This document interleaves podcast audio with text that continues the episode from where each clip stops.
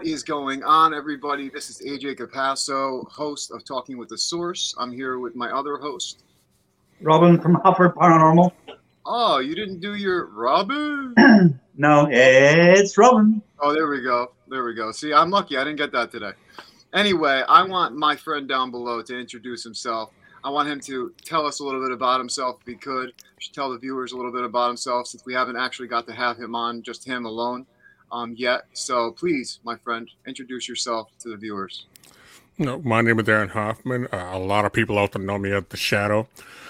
I uh, I am the creator, uh, co-creator, and host for Spectre Radio Paranormal Podcast. I am the creator of, of View Beyond Paranormal Magazine, and I also have um, a production service that I kind of run, uh, Gravedigger Productions. So Awesome. Awesome. Well, we are super happy that you were able to come on, man. I didn't know who was able to come on, so I was just happy that someone was able to. And when I saw that it was you, I was like, yes, man, this is awesome. Um, please tell everybody about A View Beyond real quick, man, where they can, you know, get the latest and everything like that, please. Yeah, uh, A View Beyond, it's the paranormal magazine, of course, but uh, it's not just any paranormal mag. It's for the paranormal community by the paranormal community. And the whole idea is that uh, anybody in the field, regardless if you are a psychic medium, paranormal investigator, if you're into uh, ghosts, cryptids, UFOs, whatever it is, if you have an article or a great photo capture, send it to me at a view beyond magazine at gmail.com and I will do what I can to get you in the mag because the magazine is not for the community without the community itself. Absolutely. Hell yeah. And you can find that magazine at www.avbmagazine.com. Awesome. Awesome. I am super happy that you plugged that in, man, because people need to hear about this magazine. Um, you know, it's one of those magazines, you know, just like a couple friends that we had on the show earlier, that is about the community and, you know, things that you do with it, man, are absolutely awesome. Um, it's I was super happy that I got to meet you and um, now working with you with Global Ghost Hunt, which shout out to Global Absolutely. Ghost Hunt. So, uh, Absolutely. shout out to Global Ghost Hunt. We got our first year coming up. It's uh, running around soon almost. It's uh, May. So me and Aaron are stuck doing a lot of stuff. I know, Aaron, you're plugging a lot of stuff in. Um, how's that working out for you? Oh, it's working out pretty good. You know, um, this is uh, it's going to be an interesting event because it's the chance where we get to showcase the teams and the locations as well as the evidence. Um, you know, because I mean, nothing against YouTube, but YouTube streamed a lot of their stuff after the fact. Global Ghost Hunt, we're going to stream it as it happens. So this is going to be really exciting. Now, do you have a list of the places where we're going to actually be streaming it yet? Because I haven't actually been able to talk to anybody about that yet, and I wanted to. I know we haven't had any release of it yet, but I wanted to see if maybe you had a little something, something to give. Um, I I do know that uh, there will be streams uh, through the, if I'm not mistaken, through the Global Ghost Hunt site. Uh, I know uh, there's also potential talk about uh, having it simulcast to uh, Parapost. Awesome. Um, you know, but I mean, right now everything is still kind of you know development point. You know, we still got teams registering. We still have locations that are joining in. So uh, we won't really know until we get closer to the date. Absolutely, yeah. That's what I that's what I told some of the teams that asked, and um, I uh, I just let them know, you know, once we have the list out, the list will be out. Just like every time we have a Mhm. sponsor that we uh, get, which um, I believe you know we just had one recently that was a couple months ago that we released. Uh, what was it? Paraflix was one. All right. Um, There's you know we, we have a lot of good things that are coming to global, and you know we're working off a tail end of uh, another company that didn't really do that's not really doing their job, and so it's a it's Yeah. a it's a scary thing, but it's a great thing because we have a great team. We're going to take care of these people. We're going to take care of these teams, and we're going to have a great event, man. I'm so so pumped, and I'm glad to be a part of it with you.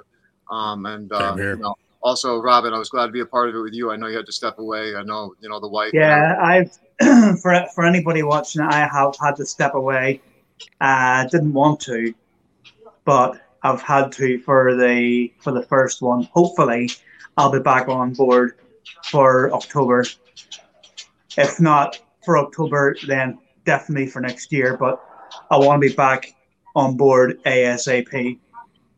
Absolutely. You know, like I told you, man. You know, family comes first, and uh, Mhm. you know, you always have to put family first because you can replace anything, but family is something you can't replace. And um, you know, ever since I, I lost mine, it's uh, it's it's been a real eye opener to when I see people that are dealing with something like yourself and uh, your your family. So, um, sure. So, but um, Right. glad to have you, man. Glad to have worked with you. Glad I still work with you. Obviously, you're my best friend.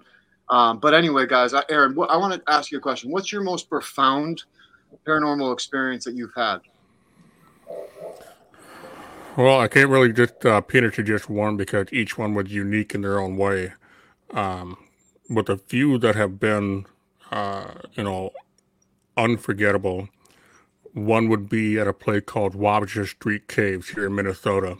And these caves have a long history. They were used for bootlegging, moonshine running, uh, you know, a lot of criminal activity back then. Yeah. Um, then in the 80s and 90s, it became a place where people would engage in ritual activities and things like that. So these caves have a really, you know, dark history. And I was out there with some friends of mine, and uh, one time there was this one set of caves that had collapsed in on itself, and we broke. You know, we walked in, and I looked up around the edges, and I, I swear I saw cloaked figures, and it Oh, freaked me out so bad that I started walking away. And you know, uh-huh. next thing I know, the fifteen other people that was with me, they started running because they saw the same thing. Hey, I would have totally probably run myself. I mean, hey, Yeah, well, even if you're, you know, a seasoned paranormal investigator, if you find, if you see something that freaks you out, you get that feeling, you're running. I don't care who you are. Right. You know, but after you run, you may stop halfway and go, "Oh my god, I got to turn around and capture that," and then miss it. But you will at first get scared and and, and freak out. At least I know I do, and I, I know a couple other friends that do as well. So Yeah. Well, Yeah. what make this what makes this interesting is that I refused to go back for almost thirty years. And when I finally went back a couple of years ago with uh, my team, Night Watch, uh, this is before we disbanded, uh, I went back there and I said, the one cave I do not want to find is the cave that's called the altar. And the altar is you, is you first you walk in and then it kind of gets narrow and you kind of have to do a belly crawl into an opening and then it opens up. And on the back wall, there's an altar that's carved out of the sandstone and there are notches cut out to hold five candles in a pentagram pen, uh, pattern. Um, well, I went there a couple of years ago and I said I don't want to find this place. And along the road, they they try to blast most of them shut or to seal them off because uh, some kids have died from cyanide poisoning in the cave a few years ago. So they blasted a lot of them shut, and they had these arrows pointing up to where the cave used to be. We saw one, climbed up the face, and sure enough, I see the markings around the cave. I was like, damn it, it's the altar. Oh my god. And uh, if you see the Global Ghost Hunt promo, the new one, uh, the very end where you see the spirit box being held over the cave, is there anyone here? Then you hear it say yes. Yep. That's me at uh, the entrance to the altar that they had tried to seal off. Wow. Wow, that has to be a crazy place, dude. Because I, I tell you what, that looked like a crazy place just from the video. I mean, It, I- was. now tell me, where is that like in the middle of nowhere, or is that like somewhere No. populated, or? It, it's right along the Mississippi River in the middle of St. Paul, Minnesota. Oh wow, hmm wow. Now, do you know uh, like a lot of the history to it, like to the place? Yeah. Well, I mean, like I said, a lot of it was uh, used for uh, bootleggers during yeah, the but I 20s mean, and like, do 30s. you know any history of any murders or anything that happened there? Like, so Yeah, there's been a few murders, few murders out there. Um, Okay. There was the case of a homeless guy uh, raping and killing a girl out there. oh, geez. Yeah, I mean it. Know, in that part of St. Paul, aside from the Wabasha Street Cave venue, where a lot of people have their weddings or parties, uh, which is the unique place in itself, that place is also haunted. But that whole area, um, during the daytime, it's a beautiful place. They got a park, but at night, that's when you start to see a lot of the, uh, you know, criminal element come out because it's so rarely patrolled.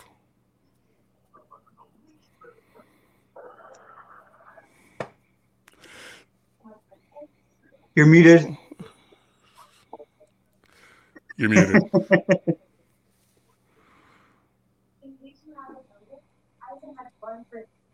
You're muted.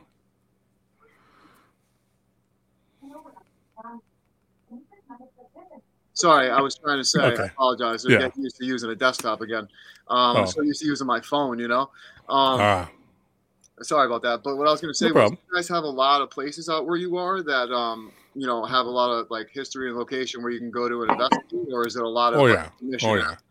Yeah. Um, you know, um, not too far from where I live, is a small town called Anoka, and the word Anoka is actually uh, two Native American words that uh, translates into meeting meeting place by the river. Okay. And uh, Anoka has suffered major cat- uh, catastrophes. One of them was a fire that literally wiped out the town from the river up seven blocks up. 85 buildings were destroyed. There are two buildings that are still standing that survived the fire, and they're the original brick and mortar oh, uh, built from the 1800s. Um, and with as much the, as much history that's gone on there and all the tragic tragedy that's happened there, in my experience, it is one of the few locations that is extremely haunted per square mile because of everything that's happened all over the place. Wow. You know, that's like certain places, you know, in New York or out in California or down in New Orleans, when you have a town that has so many negative things happen in such a small space, you're bound to find all kinds of weird things happening at the same time. Yeah, I tell you what, I see, I hear about so many of these places that are, um, you know, out more west towards me, um, out west from me, and I want to go so bad. Um, mm-hmm. some place. I mean, Waverly is one of my top places I've always wanted to go to, but there's mm-hmm. so many places across the U.S., man, that I just, oh, you know, me and Raymond have talked about it, and we've been like, oh, he's like, oh yeah, you know, I live close to Waverly. I'm like, what? I'm like, this is ridiculous. Yeah. I'm like, I'm so jealous. Um, Speaking of which, though, you're saying about caves. I've just found out uh, earlier today uh, from one of my Facebook friends who put pictures on of a cave system about 40 miles away from me. And I'm not going to say where it is. People will probably know when I say this, but I'm not going to say where it is. Uh, and these caves were used in the war for uh, excuse me for like a weapons uh, storage, but mm. they they are they are hundreds of years old and they actually go way way deep in.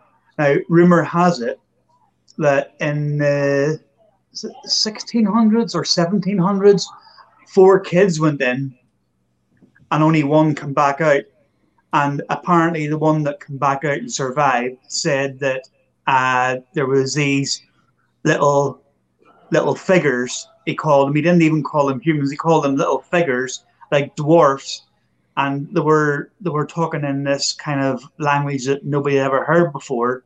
And apparently, this kid says that he barely got out because one of them was grabbing his foot. But what they actually did was they sent the army at the time into the caves to search for the kids because they thought, oh, this is ridiculous. And right. they sent them in and they found all the kids' bones completely stripped bare of anything, just bone. And again, what you said a minute ago, Aaron, they reckon that there's a a church way, way deep in there on an altar, but they're not sure whether they. Uh, right. Apparently, what they did was when they heard about these these beings, they they blasted part of it the, for it to cave in so that people wouldn't obviously die in there and, and whatever. Right. But apparently, when you go in there, you can hear these voices of all this language that you've never heard before. You know, we have something similar to that here in America. We refer to them as uh, Tommy knockers. Yeah. Uh, small creatures that live in the caves. And um, a lot of times, if you bring them a gift, they'll leave you be. Uh, but most of the time, they are very territorial. So that sounds like something similar to what you're talking about. Yeah, well, these these kids, apart, although although it was a couple of hundred years ago, these right. kids went, went in. Just obviously, they were playing about in the area, and mm. and obviously came across these caves and thought, oh, we'll go and explore these. and that they've went in. I, am not too sure on the on the full extent of the story, so I don't know just how right. it went. But from what I, from what I've been told, it's they've went in here, they've came across these little people, or whatever you want to call them. They've mm-hmm. turned to run away. Three of them have, have been grabbed. The other one has has run as fast as he can, basically that right. he's been chased by these. And when he got to the entrance, one of them had his foot. And I can't remember whether they said he came out with only one shoe, whether he must have got away or whatever. But they, the, apparently at the time, the, the people in the area and stuff were like, you know, nah, load of nonsense, not. But then it was a case of, right, well, where's these other three kids in? So, right. like I say, the, they got some of the army, and apparently the army came out and said that they wouldn't go back in again. They'd seen these figures. Yeah, that's crazy. I mean, yeah. I watched this this channel on YouTube called Night God. He does like all conspiracy theories. He does all different types of like dragons, creatures, like everything you could possibly think of. That's just you know weird and uh, right. uh, he gets these videos from all over the world sent to him and he, he posts them and there was a post of these little creatures that in a different country i can't remember what country offhand now i think it was like down in like mexico somewhere and these this they had a little creature that they kept and like it was a little person like i mean when i mean little it was like this big like and so right. I know exactly what you're talking about when you say Tommy Knockers because he actually said that name in the video. So when you say that, mm-hmm. I can picture it right in my right in my head. And these these little things like will run out and steal your stuff and like stuff according to yeah. this video. I was like, wow, that's pretty that's pretty crazy. I would love to see one of them. You know? Yeah, I mean it. Train one to go into a bank. You know what I mean? yeah, go Tommy right. Knocker. Sorry. No, it, it just you know uh, when you look at the you know places that have caves and you hear the stories of you know things that were happening around them, you know, and it's not just like you know small creatures, but there are stories of giant having yeah. been involved with each cave. You know, uh, a real popular one here in America called the Lovelock Cave, and this is where allegedly they had killed a bunch of giants and you know choked them out with, by building a fire at the entrance. Um, bones haven't been found there, but then the mainstream academia tried to, you know, cover it up and pass it off as just a legend with no actual evidence. Wow. And yet, when these evidence are found, you'll see pictures of them, you'll see videos of them, but then they somehow disappear. Hmm. That's a little weird, huh? Mm-hmm yeah, it's just a little strange that that has to happen, you know. Because there, I tell you what, I've been watching. There was a show. I don't know if it's still on. I think it is, but it's about these two brothers that travel around to try and find the existence of giants, and and mm, yep. all over the yeah, you know what I'm talking about, all over the yep. U.S. I forget if it's on Travel Channel or something like that. Yeah, but, um, the History Channel. History yep. Channel. There you go. And they go out, man, and they there's a an instance where some town in America, I can't remember offhand, but they had a giant that, like, they had the bones and everything so they tried to track it down and come to find out the Smithsonian Museum took it. So when they contacted Smithsonian, Smithsonian's like, "Oh no, we have no nothing like that ever here." But mm-hmm. it was they had like some guy like had the evidence that proved that they had it. It was like, come on, man. Yeah. Wow. Well, that that's like some of the legend of uh, the Grand Canyon uh, yeah. sites that have been found. Uh, yeah. And it's actually was uh, written about in the uh, Arizona papers at the time. Uh, a guy from the Smithsonian goes down there to investigate a claim of caves having been found that had evidence of uh, Egyptian and Asian culture influence. Um, he brings some stuff back, and then all of a sudden, years later, the Smithsonian's like, "We never heard of this guy. He never worked for us." Yep. And everything that was taken out of the caves have just since then disappeared crazy how that happens, man, on mm-hmm. everything. Mm-hmm. It seems like everything amazing. I mean, even running all the way to humans to Nikola Tesla, like, you know what I'm saying? Like, they just, they, mm-hmm. it seems like governments and stuff like that just take, you know, all this information and kind of hide it from us for whatever reason. I don't really know, but um, I don't know why if they think it would be panic situation, like especially for like alien stuff like that. I, I mean, I could see that maybe, but when it comes to younger, like you know, little things like not little, but you know what I mean, giant, mm-hmm. giant stuff like that. Why not? It's if it's our history, why not? Well, well it's not kinda... only that though. But sorry, Aaron, go ahead. Oh, go ahead. Go ahead. No, it's, it's, it's not only that though. It's the it's the fact that I think that the government make it worse, as far as you know, aliens and giants, anything like that. There, the, mm-hmm. the government try and say, "Nah, nah, it doesn't exist, doesn't exist," and the more evidence builds up, and then to, to me, that's frightening people more. You know, yeah. I mean, if, if if there is alien life out there, which we all basically believe there is, and yeah. and they are coming to visit, then just just say, you know, look, they are out there. They will come in from time to time, uh, but just carry on with normal life. I think the more they try to, for want of a better word, postpone the actual right. announcement, the more the more sort of intrigue and fear is building up in people. Well, you're saying you haven't got this, but yet here's a picture of a UFO. You know, what I mean, you're, right. you're saying that these don't exist, but what happened at Roswell? You know, what I mean, and people are putting two and two together, and they're, you know, to me, that's going to cause more widespread panic when it eventually comes out than if they were just to come out 10, yeah. 20 years ago and say, right.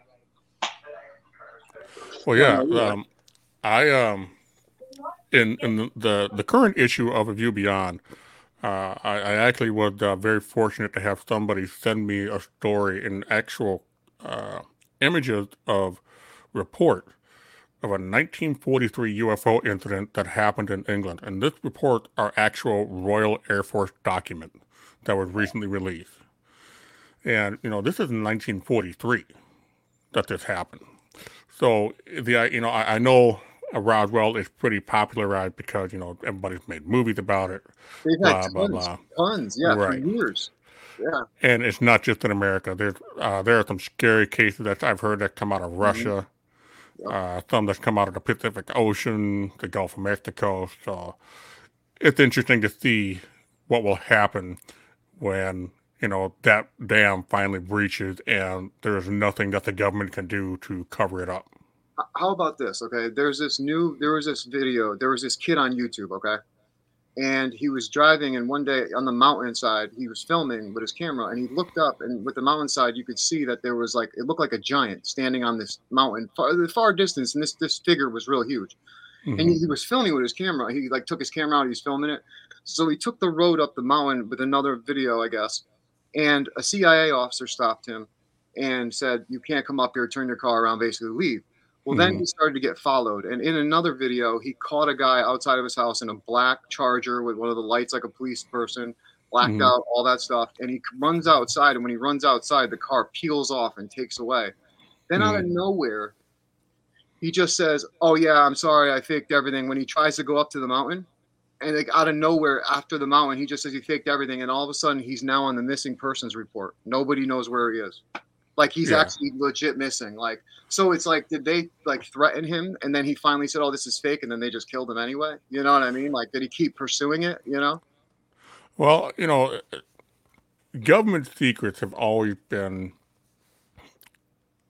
a hot topic for controversy and conflict uh, within the conspiracy community. Yeah. And you know, when you hear things like that, um, is it true? I don't know. Could it have happened? Absolutely. Our government has a long history, world governments all around the world has a long history of disposing of people who threaten the status quo or threaten to expose certain secrets that could, you know, do away with their grip on the position of authority that they may have. Yeah. Um, you know, one of the one similar case like that, and and I'll, I know a lot of people may have heard of uh, Project Stargate. Yep. Where they tried to make psychic soldiers remote viewing things like that. There was another project that is kind of you know getting some criticism, uh, but it was referred to as the Montauk Project. Yeah. And this is where they took kids and exposed them to extreme and horrific treatment to induce that trigger, uh, the trigger that psychic ability that you know they believe we all have at some point. Yep. Yeah, man. Mike Montauk uh, was very crazy. I mean, when I read mm-hmm. into that, I was I was very shocked that. I mean, just the things that you know that was involved with that was just absolutely wild. I mean, there are so many that we can go through and talk about. I mean, Philadelphia pyramid, uh, you know, just everything. There, there's so many conspiracies in general that we could talk about Um, that's absolutely wild. And, and even talking about the government too. I mean, you could talk about them forever because it's the most shady. It's it's like dealing with a mobster. You never know what's going to happen. You know what I mean? Right. Um, but it's, Well, it's Take Area 51 when they say, well, there's nothing in there. Well, that's fine. There's nothing in there. Why is it so heavily guarded? Right. Yeah. I mean, why, why is there guys on a on the hill outside waiting for anybody that comes up there and tell them to turn around and go away? no, you're Why, right. You're you know, right. if there's nothing in there, you've got nothing to hide. Just say it's an army base and be do, make do with it. But Mhm. let me let me be devil's advocate and stick up for them for a second. Just think about this for a second. If they had technology that was alien origin, okay, and was way beyond advanced than us, everything nowadays is digital, and everybody's like this with their phone, trying to film everybody and do everything. Mm-hmm. So, would you want that intelligence leaking out if some idiot with a telephone picks out their phone because they see a UFO that they're working on or some kind of crazy technology, and then all of a sudden that goes up on YouTube or online or just anywhere, and another government sees that and now knows that tech that, that we have, and then what if it's something that can cause a war? So I get where they're coming from, but to hide the existence of another being that's intelligent I don't care about the whole whatever you want to do with the tech. That's fine with me. But tell me that we are not the only ones here because it's common sense that we're not with all the planets. I mean, it's just in my opinion, I just think it's stupid to even to question it anymore. Um, No, but- it, it is. It is. But and, and saying that, I'm gonna I'm gonna go against you again here on this one. But it's like, you know, to to me, I think they're making more of a mistake by by not coming out and just saying there's nothing there. It's an army base because, uh, uh, like, like you say, you know, you you go to where the gate is and you you park your car there for 24 hours and you see just how many people come to actually have a look. Uh, you know, I mean, they they talked about storming it the other year. Yeah. So, so the thing is that they're actually, I think, ma- making the the general public more, not so much angry, more interested in in the actual base Mhm. than than coming out. You know, if if, the, if there is stuff there, it's not the only base with hundreds of floors underground you have in the states. You know what I mean? Move all the Right. stuff, move all the stuff out of there to somewhere else, and then just say it as a base. Well, but, you know what I mean? The, the, the Mhm. fact is that the more they guard that place, and the more that they turn people away, people's going to th- think to themselves, you know, right? Well, there's obviously something here, and it just piques the interest everywhere. Then. See, Mhm. I I'm, I totally got to go get you with it. You, you're very into Area 51. You're very into like all that stuff, and I think like that, like what you think where they keep everything. I believe that that place has been long gone. They chose not to use that place so long ago. I mean, look at Bob Lazar. Everybody brings up Area 51 because they think Bob Lazar came from Area 51 when he didn't. It was from S2, which is miles away from Mhm. from Area 51. So people mistake this so much, and Area 51 gets all this hype. The government one would have moved all of the alien technology if they had it out of Area 51 the minute they heard someone was going to storm the base. Number one, but they moved that stuff years ago because they knew right after someone leaks it, they have to get it rid of it immediately, so that if someone does come and check, they're not going to find anything. Exactly, but then that's what I'm saying. So if that's the case, then why are they still guarding it? Why are they still hiding? No, it's not. They have to guard it because it's a military base. Yeah, but they're No, oh, they're still they're, installment. They have to technically guard it because total like no one's allowed on a military base unless you're military. no. But again, with that, hmm. from what I've learned on it, you, even if you are military, sometimes you still don't get in. You have to have special clearance. Oh yeah, it's not like a regular military. you just you know what I'm saying? But I mean, I get what you're saying though. Like, why is it? Why is everything so secret? Why does it have to be that way? And I don't understand that either. But I do also play the devil's advocate. Like, okay, I kind of understand what they're coming from, but to Well, lie to us, go ahead, Eric. there is the thing, and I, I I've met some exceptional individuals who practice uh, magic or illusion. And when I think about Area 51, the one thing I always think of is misdirection. Yes. What I mean, not to say that Area 51 doesn't play a significant role in um, the UFO culture or even in uh, its actual involvement with it. Um, but I also feel like sometimes, because I mean, when you re- when you look at government operations throughout the past, even back when technology wasn't that good, governments have done exceptionally well in keeping secret. So the idea that Area 51 would just turn out to be kind of a flop and uh, it's out and everybody knows about it seemed a little unusual. So I think that the government just kind of pushes that idea on Area 51 to keep our interest in that rather than somewhere else. Because there are other places around the U.S. that would serve a much more strategic location than the middle of a dried up lake that can be seen from the satellite view. I agree. Um, again, I still think that Area 51 at some point, you know, like I said, did serve a significant, you know, part of the operation in, you know, intelligence and reverse engineering and things like that. Uh, I just think that the big secret, the big, big stuff that we all want to know about, is not there anymore. I mean, you're absolutely right. I think that same thing. I think that it's all. Sorry, I have family in the background being a little loud if you could hear them.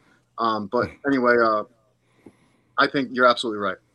Like, there's 100%. I think you're right. I think it's all misdirection. I think that people have been so long misled about that one place and other places that have been so significant. I believe that once that that significant event happens, they're so smart and intelligent, they move it. They get that mm-hmm. out of there because they know for years on end someone's going to come to that place. I mean, it's just common sense. I mean, look how many people still go to Area 51 overnight and go up on the mountains and try to peek in, and you know mm-hmm. they're not capturing anything, but yeah, it's the thrill of it, and you know it's like, oh, let's go, you know. Right. I do. I will say I do know for a fact that they do have uh, guided aerial testing out there. Yeah. Uh, I I don't necessarily think that you know like with their uh, anti gravity technology. I don't think they'll test that there, but I do feel like they do test some of the stuff they reverse engineer with certain aerodynamic or uh, certain materials or even propulsion systems that work on physical principles. I think they those they test at Area 51 just because it is so wide open. Uh, you got a clear line of view for miles, so it's easy to observe. Um, yeah, Area 51 at that's one of those places where you know something happened there. Yeah. But you can't put your finger on it. Yeah. And whatever evidence was there, you can't get to it anymore. Yeah. Amen to that. Amen to that. I totally agree.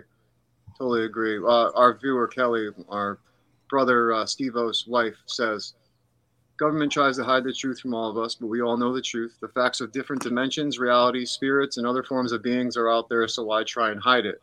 When we know, we know. Spiritual beings of any tier will guide us to use different types of de-ices, uh, or devices, gateways, portals, mirrors, and other means to show us they are here. She's absolutely right. I mean, we have uh, all the evidence when we go out and we investigate. I mean, I, I do a lot of spirit box work and you know i have multiple videos that i've got captured with just undeniable proof that something is talking back. Do i know mm-hmm. it's a spirit? No. But i just know from what they tell me that they're spirits. You do know, you not think though, do you not think that if, you know say if there is i mean i honestly believe and i know that, that oh, you believe too, yeah.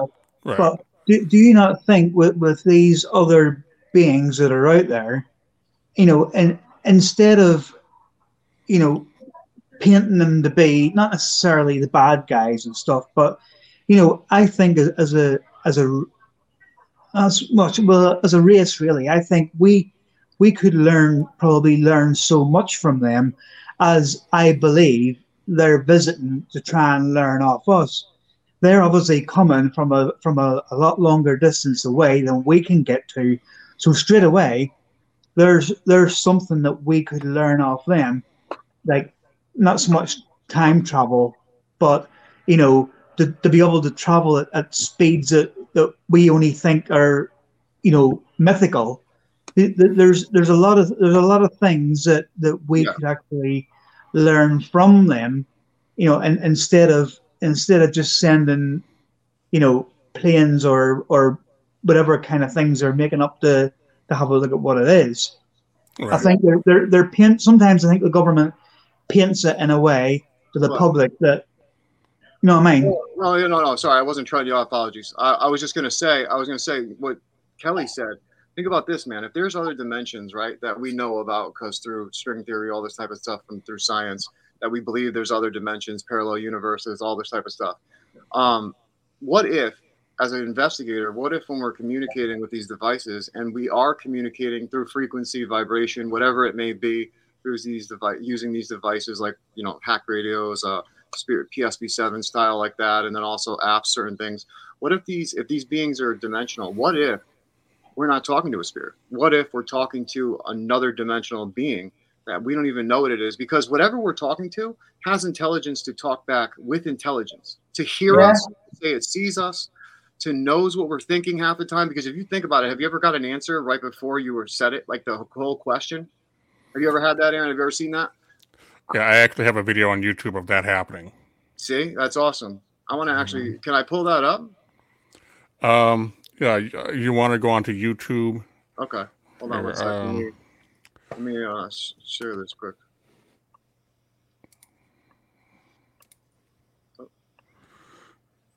Okay. I'm going to see if I can pull it up directly and send you the link so you don't have to search for it. Oh, hold on. Oh no, it's going to make me leave the site if I try to, for some reason, present my thing. Yeah, I mean, you can. Uh, well, I, I can tell you exactly what it was, and um, hold on. Oh man, yeah, I got to go on my Chrome settings. I'll have to do that after. I apologize, Aaron. That's right. We're gonna have you on anyway because there's a lot I want to talk to you about. But yeah, so talk a little bit about that video. So I mean, I was telling, I was saying right before you asked the whole question, um, you, you know, would get an answer. So I'm wondering if these things know our our thoughts. You know what I mean? I mean, so tell us a little bit about that video. There, there's a good possibility for that. And the video is, uh, is myself and Neil, one of the co-founders for Nightwatch and we were at a place called Carlos Avery. Carlos Avery is a wildlife management area. Beautiful place, uh, but it's got a really messed up history. A double murder in 1912, uh, a shootout between gangsters and the state police in 1954. Uh, a six-year-old boy was kidnapped and beat to death with a tire iron in 1980. Uh, a woman was burned alive in a domestic dispute in 1989. Uh, there was a body found out there in 2020, and for years this place has had a reputation for being a potential body dump site for local gangsters or biker gang during the 90s. And we were out there. This was right at right around Halloween, because in a two week period we were out there five times doing some investigating, getting some unbelievable evidence that we would not get at any other time of the year. One of those was an EM field that surrounded the entire vehicle, level five, nonstop, wouldn't back off. And that's with the vehicle off. Wow. And it moved. Um, but the case that we're talking about is we were doing a, uh, a, a kind of like a yes no session. He got an EM detector that he built and he set it up. And if you, you know, it's like a proximity sensor, you get close to it, the alarm goes off and we were using it as a yes no yeah. device. Mm-hmm. And he was saying, you know, can you make this go off? It would go off. He goes, can you turn it off? It would turn off. And just as he was about to say, can you turn it back on? It came right back on. Oh my gosh. Yeah, see? And I'm wondering, I'm I'm telling you, because it's either that or my other theory about it is that these things not can read our mind. What if it's us? What if we're psychically predict mm-hmm. or not predicting, but manifesting our thoughts into this device through frequency somehow that we don't even understand yet. And it's it's I mean it's all theory, of course, but I mean I do my personal belief I do believe I believe you know where I'm talking. To well, spirit. there's plenty of merit to that. Um, start off with uh, the dimensional. I actually have a theory, and I wish the technology was available to prove this. But and this deals specifically with uh, residual haunting. Whether you look at religion and physics, they all have a similar idea about uh, different levels of existence, different dimension. And what if, if you have a timeline and they all flow in the same way, but there's something that happens so traumatic, so impactful that it creates a pinch point. And what's happening is what when you see these residual hauntings, you're seeing a light pass through like a CD skip, which would explain why it's always the same person doing the same thing at the same time in the same place. Now, so you're act, you're seeing something that happened on multiple levels. But here's the question. Now, you said residual. So are you saying that it's just residual energy that's left over, basically, that we're seeing a playback of this time and in, in space, basically? Right. Or, but not or, just in our reality, but, but in other reality. Spirits, but as regular spirits, though, are do you believe that they're also a pinch in time, or what's your theory on them? Um, when it comes to inner uh, intelligent spirit, I think those are actually uh, one of two things. One is that they're actually the spirit of whoever that's left behind that's communicating with us in real time, mm. or you know by maybe a slight time delay. Because yeah. I mean, we've all seen it happen. Sometimes they happen before we get the question out, or sometimes they'll answer the question much yeah. later. Yep. Or uh, something that we we mentioned before, something that I've written an article about, the possibility of egregores or PK entities, things that are created by our own innate psychic abilities, something that we project um, which in that case, if it's an egregore, that's usually something that's pretty easy to, you know, dispel. But PK entities are a lot tougher because that's connected to something that happened, uh, connected to a very deep psychological trauma. And in order to get rid of that, you have to have that person um, you know, uh, address whatever that trauma may be, come to terms with something in order to be able to break that PKA entity connection to the person. And as far as psychic ability is in all of that, yeah. I am convinced that we had a much deeper connection and awareness of that. And that as time went on between mainstream religion and ruling classes, they began to tell us that it's nonsense. And that centuries and centuries of being told that it's nonsense, that it's just hooey or that it's all fake. We've managed to convince ourselves or trick ourselves into thinking that we don't have it when in actuality we do. No, I completely agree with that, man. And I, I think that, you know, a lot of thousands of years through religion and stuff has stopped us from finding out our true potential as well expanding consciousness and i think now is a big time in, in the world in the the whole world where consciousness is raising. I don't know why i just feel that way but i feel like a lot of people and i'm not thinking that way because people are woke or whatever this whole crap movement thing is.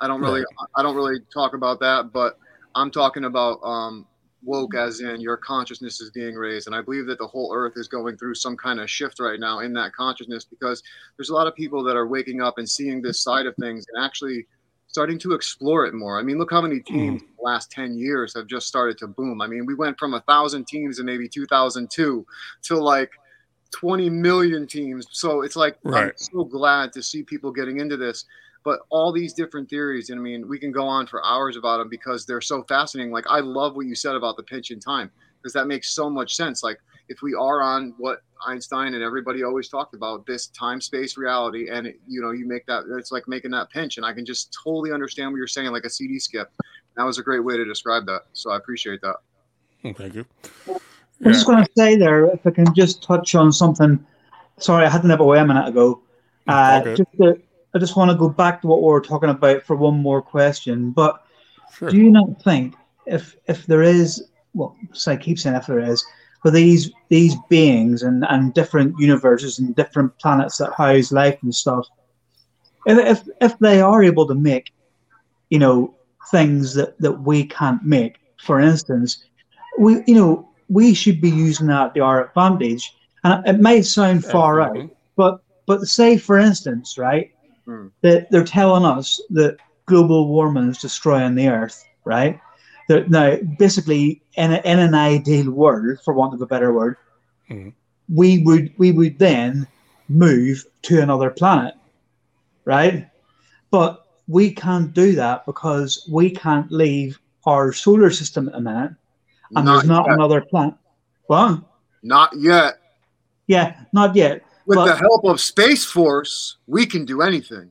Yeah, but no, what, what, what I'm saying, uh, uh, no, it may sound funny, but what I'm saying is, If the if these interdimensional beings can can make things like, you know, gateways and portals and stuff to transport them from where they are to us, should we not be using them to try and get one made from where we are to another planet? I know it's going to sound really far out, but another planet somewhere that will house life if we're if this planet's in danger of being totally destroyed Well, a, a couple of things with that. Uh, one, and, and this is not a dig at the uh, global warming position.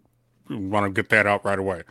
Uh, but one thing that we have to understand is that, you know, our planet, along with the solar system, has always gone through some of these most violent and dynamic changes. So the global warming, while I think we have a hand in it, we're not we're not responsible for it. It's not our fault. But when it comes to being able to reach out to other planets, I have to th- I have to ask: Are they really making those ships travel all that distance physically, or you know, if we talk about with portals, is there a technology that's available, not to us, but to other life out there, where they're able to fold space, being able to travel without moving. This would explain how some of these, you know, if, if, if you ascribe to the uh, alien theory, this would explain how so many of them are able to travel such massive distance in such a short amount of time. Because it would take us an entire lifetime, if not more, just to get from Earth to Pluto our life expectancy is not that good. yeah So how would the alien pull this off successfully? They would have to find some way to surpass time, and that would be either being faster than light or folding space, more or less. yeah because my, my my argument in this has been and aj will tell you you watch any of these movies right and for instance right you play do you play call of duty I, I have in the past, I haven't recently. Right. So if you play on the uh, on the zombies game of it on the map, Mhm. and they have teleporters, right? Now, Mhm. now where where did the idea for these, for instance, come from? It wasn't just someone sitting in front of a computer one day and thought, "I know, I'll make this thing up." And I'll make it look like all, with all these springs and wires and, and stuff, and and I'll call it a teleporter. Uh, you know, to, to, to me, these things, and whether it's in Area 51 or, or wherever, these things are being prototyped somewhere, and and they're and this is where the ideas are coming from. Because although people, some people can be smart, but I don't think you're not smart. Listen, no, I wasn't. No, not, it's not, Listen, you have this he's theory. not smart. You have this theory that like all these interstellar movies that where did they come up with these ideas and it's the government. And yes, I totally believe your theory on that. But I just want to say, I've been wanting a coat that bakes bacon or grilled cheeses, but I haven't got my wish, and I have that on. I can make that into a little movie. Yeah, So where did that idea come from? but yeah, but the point is, right? No. It- really the, the, the point the point is that if if they if they are are putting these things in movies and games and stuff like that, the idea, in my opinion, had to come from somewhere. This is not me being crazy, Robin. This is me. oh, it is. Well, well yeah, I suppose, but this is me. What, what what I totally believe in. These things don't just pop into someone's head, and a name for them just pop into someone's head and think, right, we'll do that. I, I think there's things like this that are being that are being made or or at least being uh, prototyped. And if, Mhm. if if that's the case and they can do that, who's to say that this isn't also, as well as I agree with you, Aaron, this isn't also how these beings are are traveling because they maybe they have this technology. It's probably Right. It's probably like an like an analog TV to us. To them, it's Mm-hmm. probably you know old hat now. But maybe this is how they're traveling. You know who I want to get on this show really badly, and if he's gonna, I don't know, he'll probably not see this, but if he did see this um, through one of our friends, I want to have on Dr. Greer. Come on, because Dr. Greer and SETI, um, that whole group, even the people from around the world, the things they've captured by doing these meditations, calling in these beings.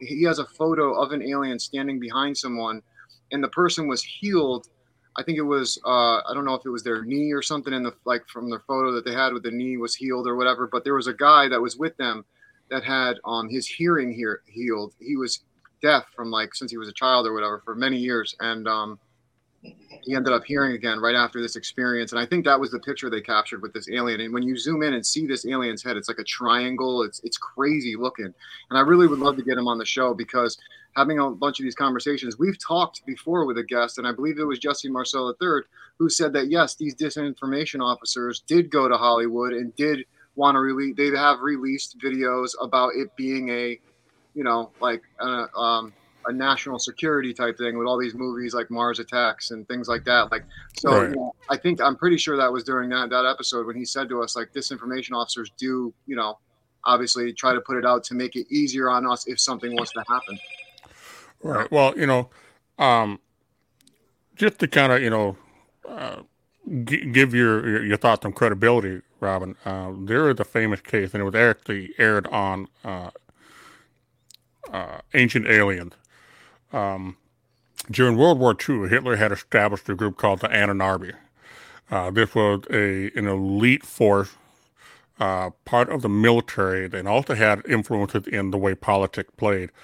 But they were they were, they were their core root was all in the supernatural, and they had several experiments going. One of them was known as Die Glocke, which translates to the bell.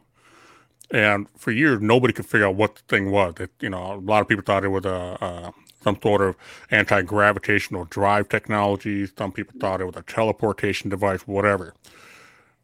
When Hitler was at the end of his reign, when when the Nazi Party was falling, when Germany was about to surrender, this experiment disappeared. Mm. Nobody knows what happened.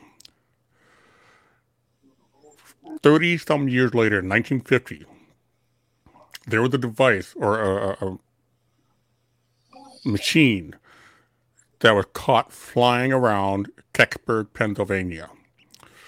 Now, what's interesting about this is the way they describe the Kecksburg UFO is the exact same shape as the Glocke from 30 years prior.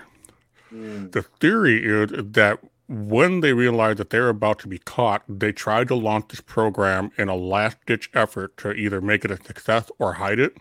And something went wrong, and it snapped from 1930 Germany to 1950s USA Wow. because it, they, when they said it, cra- it, it they said in Kecksburg it was flying around like it didn't know, like the pilot didn't know how to control it, and it ended up crashing. U.S. government showed up, took everything away, end of story. Kecksburg, Pennsylvania, still has this event that celebrates that day to this day. Wow. Really? Mm-hmm. Oh, that is so cool. The question is, do you know what day it is? Because we have to go out there. Uh, I can find out. Oh, that would be cool, Aaron. We gotta we gotta go out there. That'd be awesome. It's Uh, kind of like it's kind of like that story. I, I was watching a a program on on TV. Uh, trying no, what not your soap operas. We don't want to hear about your soap operas. No, it's not a soap opera. I, I was thinking, no, it's not an adult movie either. No, Oh, no. What? What? It was, it was a, a thing about this uh, this plane that had taken off. I don't know whether that program Manifest is based on it, but it was about a, a plane that had taken off from. Uh, I know what you're talking about.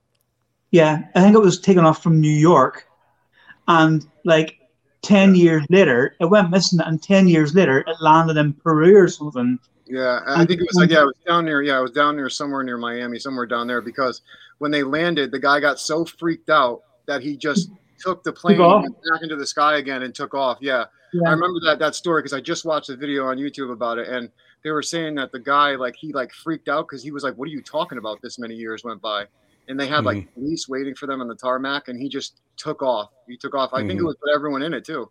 Yeah, yeah. There, there, there was one from New York to Miami, but there was also one, and it was way off course. It was somewhere in South America. It might have been Colombia or something like that, and it, it, it landed, and like like it, I'm, well, listen, I, think, I think what it was, I think what it was, sorry, I think what it was, if, if I remember correctly, it was coming in the land and it radioed through mm. to get clearance to land, as as planes do, and the the guy basically in the air traffic control, I think anyway, had looked and thought, well, this plane's not on our on our manifest for today's incomings and outgoings and stuff.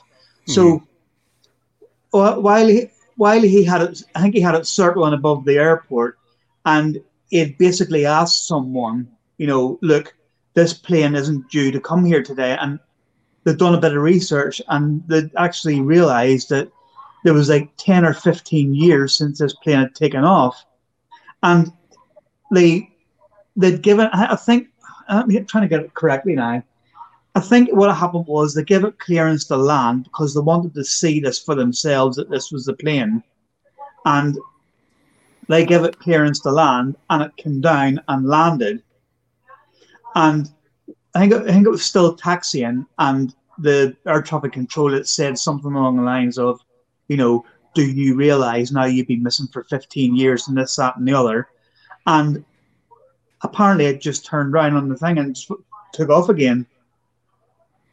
Yeah, there's several stories like that. And, and I actually think that there's a slight possibility that that may be what happened to the Malaysia airliner that disappeared a few years back. They still have no idea where that thing is today. Well, well, see that, see that. Now, I took a lot of interest in that. That to me, I don't think that flew off course and crashed into the sea. No, you right. know what? There's actually a theory that's going around on, on YouTube, man. Okay, and I, I just watched this today too. That's so weird that you're talking about this.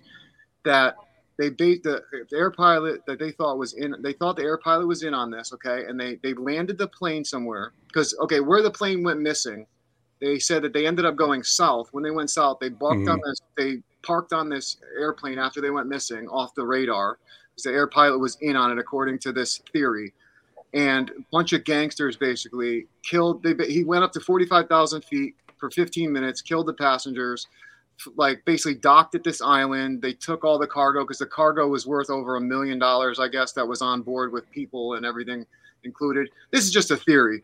But right. all this stuff, and then they put this on YouTube. And I tell you what, some of the stuff that they had on there made you think, like, you know what? What if that did happen? Because I don't really know anything about altitude or planes or anything, and why he would survive and we wouldn't. But I mean, I just found that really wild. Like, what if something like that happened? Because why did they not find it? I mean, if they crashed in the ocean, I get it, but was no debris field. There was nothing. Yeah. there's something floating. Yeah. Now, now the thing is, right? Here, here's another one for it, right? The if that that pilot's in control of the plane, right? Nobody else apart from the co-pilot and him can control that plane. It can't be controlled from the ground. It can't be it can't be landed from the ground it can't be controlled, right? So if that pilot was suicidal, as they say he is, and I'm not trying to upset anybody who's watching who might have relatives, or I'm not trying to upset anybody, but if if that was the case and that pilot was suicidal and he was going to fly that plane south across the ocean until it ran out of fuel, yeah. Why do you have to turn your transponder off? Would he not get and no offense, I don't mean this to sound nasty, would he not get more of a thrill out of having the all the air traffic controls in different areas knowing where they are, knowing that there's nothing they can do? You know, because worst case scenario is they're going to send someone up to shoot it down. It's going to come down anyway. So no, the thing is, to, to me, the, the stuff that the, all the things on it that were all turned off strategically, might I say, turned off one after another at yeah. certain certain minutes. To, to me, they were turned off, and that plane was landed somewhere. Mm-hmm. See, you know, that's why I'm saying like this theory that they were talking about about you know this pilot after they went off the radar, they went up to 45,000 feet, killed these uh, passengers, um, and then came down, docked this plane because of the cargo that was worth inside of it, um, everything that was worth inside the plane, and they, you know these monsters or whatever got rid of these bodies. And the weird part about it is these families called these phones for five days straight. Their phones were on, which doesn't make any sense because if your phone crashed in the ocean, or if you crashed on land, even say on land, your your phone may survive. Just say, but in mm. ocean your phone's not going to survive. I mean, maybe if you have an Apple and it's at the bottom of the sea, I don't know if you still get service. If you do, hell yeah, Verizon or AT and T. But I mean, you know, I highly doubt you're gonna. You know what I mean? Especially with an impact right. that heavy. Yeah, well, there's that. Um, there, there, there, are just so many variables to that case that you know this is going to be one of those mysteries like Flight 19. Mm-hmm. Um, yeah uh, the Britannia. But, but do, do you not think with the technology these days, there's no reason why they shouldn't be able to find that? No, there isn't.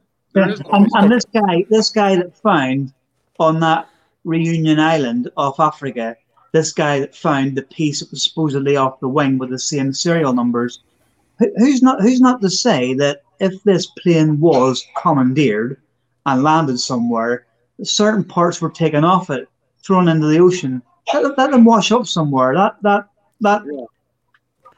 Well, I mean, it, it you know it's a good way to mislead people, mislead investigators. It, it's, um, a, it's, a, debris field. If that goes into the ocean, even if most of it sinks to the bottom, there's bound to be a debris field. There right. must be. Now, as far as the idea of having the technology to find answers, um, for as pretty and fun as our gadgets are, I am not convinced that we are anywhere near the level that we need to be to be able to, you know, put a stamp at a definite yes or no on certain situation. Uh, a good example of that would be our technology in interpreting ancient data. I mean, we have this notion that ancient Egypt or ancient Sumer is the beginning of civilization, and, and, and that's been widely accepted by mainstream academia. The problem is uh, there is now growing evidence that there was civilization that predate that by as much as 10,000 years. Wow. So, and, and the reason we don't have evidence of that is you got to think about uh, the, the comet impact or the series of comet impact that wiped out uh, 60% of the megafauna that they found in Greenland, uh, the glaciers. Nothing survived the weight of a glacier. So, if there was any civilization that ended up being bowled over by a glacier, of course we're not going to find evidence. Of course we're not going to see human remains or ruin. Mm-hmm. Uh, same thing with uh, massive flooding. If anybody would, if if you talk to anybody that's ever survived a tsunami, they'll tell you just how devastating a tsunami is. And a tsunami is uh, is a puddle ripple compared to some of the flooding that has taken place in history. So with everything when, when when people say, "Don't you think we have the technology?" You know, our technology is great, but it is not going to get us the answers we need just yet. No. Yeah.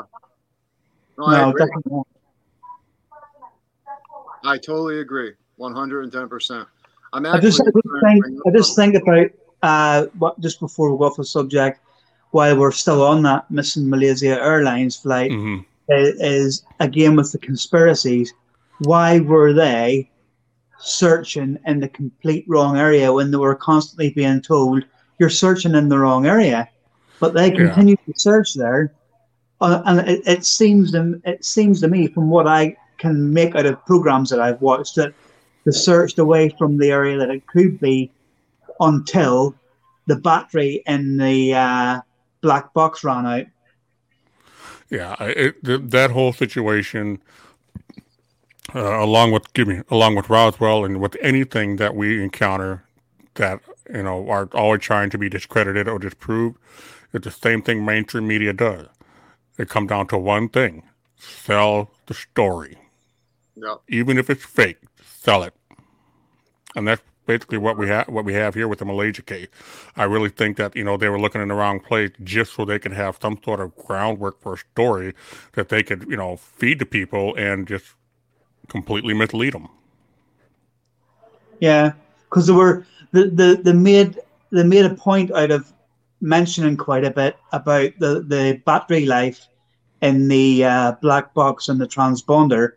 Mm-hmm. You know, because I think it was 30 days or something. Once it, there's something like that where it was given like a constant ping out, and if they yeah. if they go over the top of it, they can pick that up. Yeah, and those black boxes are for for where we're at technologically, they're pretty damn tough. Yeah. That's why I was wondering why like they haven't even found it. You know what I'm saying? They mm-hmm. haven't even got anything. Like that's why it doesn't make any sense. Go back right. to that Air France one that flew from Brazil and crashed in the Atlantic.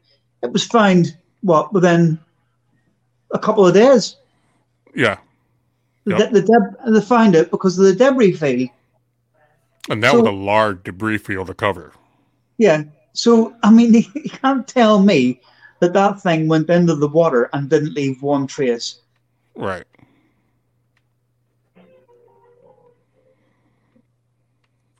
It's, it, it doesn't it doesn't make sense. No.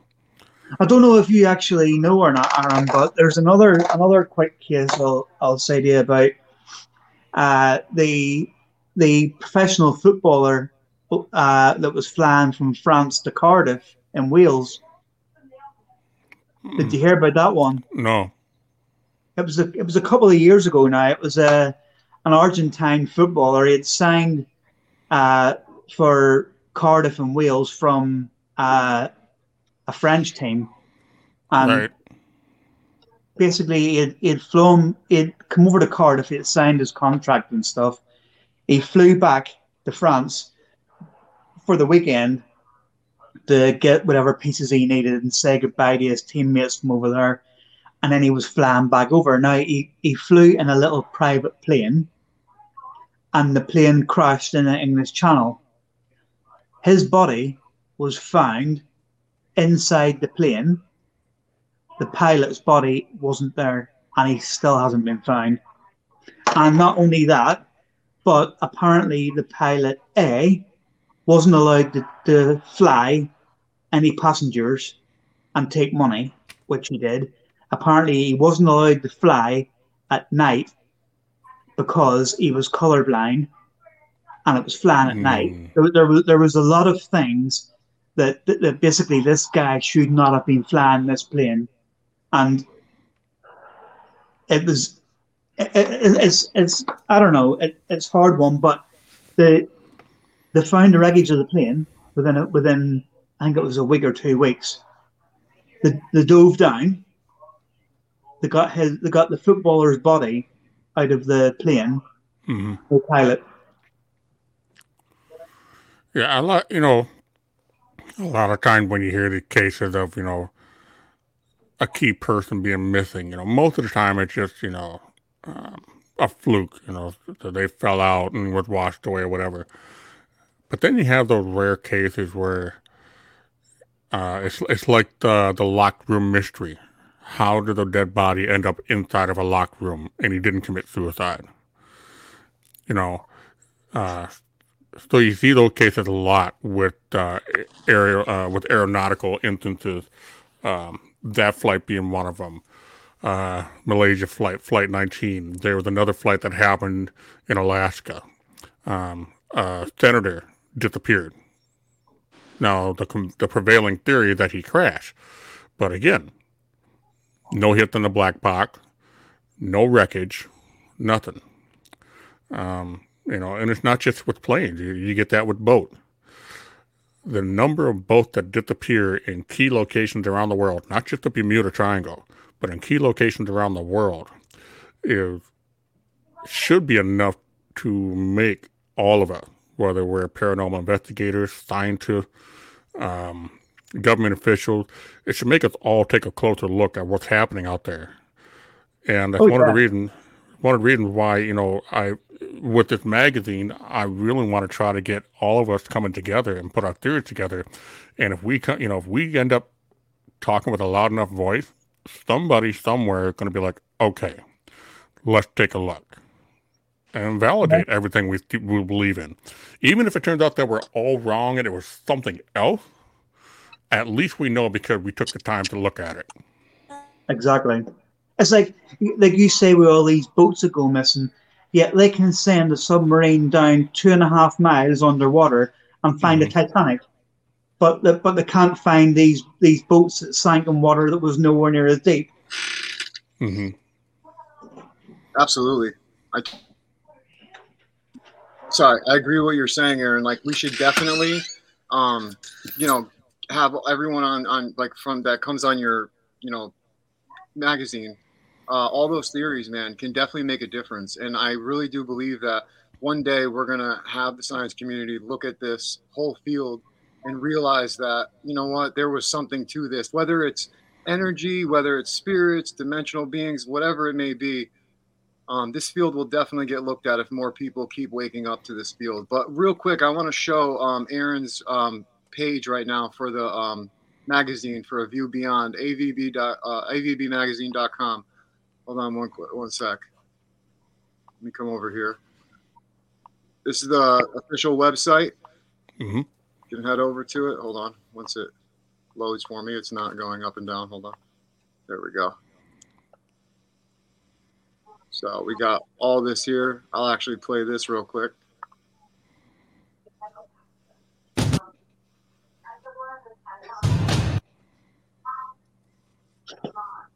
Oh, sorry.